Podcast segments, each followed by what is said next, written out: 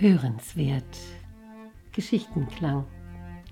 Kann eine Geschichte dein Leben verändern? Podcast von Jana Ganzert und der Akademie für Lebensenergie. Ich freue mich, dass Sie wieder dabei sind. Herzlich willkommen.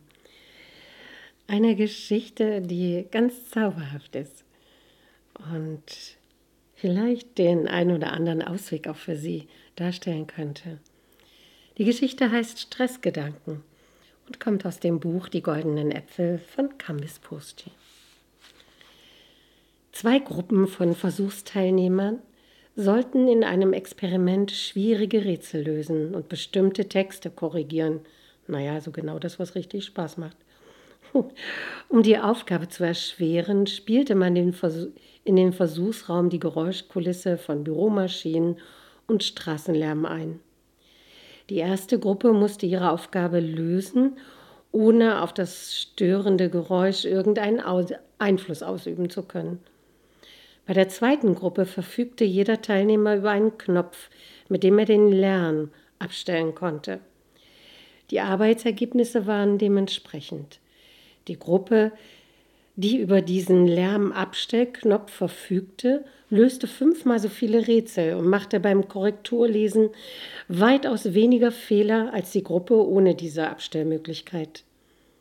Aber das ganz Faszinierende an diesem Ergebnis war die Tatsache, dass keiner der besseren Gruppe diesen Lärmabstellknopf auch nur einmal benutzt hatte. Ja, stellen Sie sich das vor, keiner hat ihn benutzt. Allein das Wissen um diese Möglichkeit hatte genügt, um zu besseren Ergebnissen zu kommen.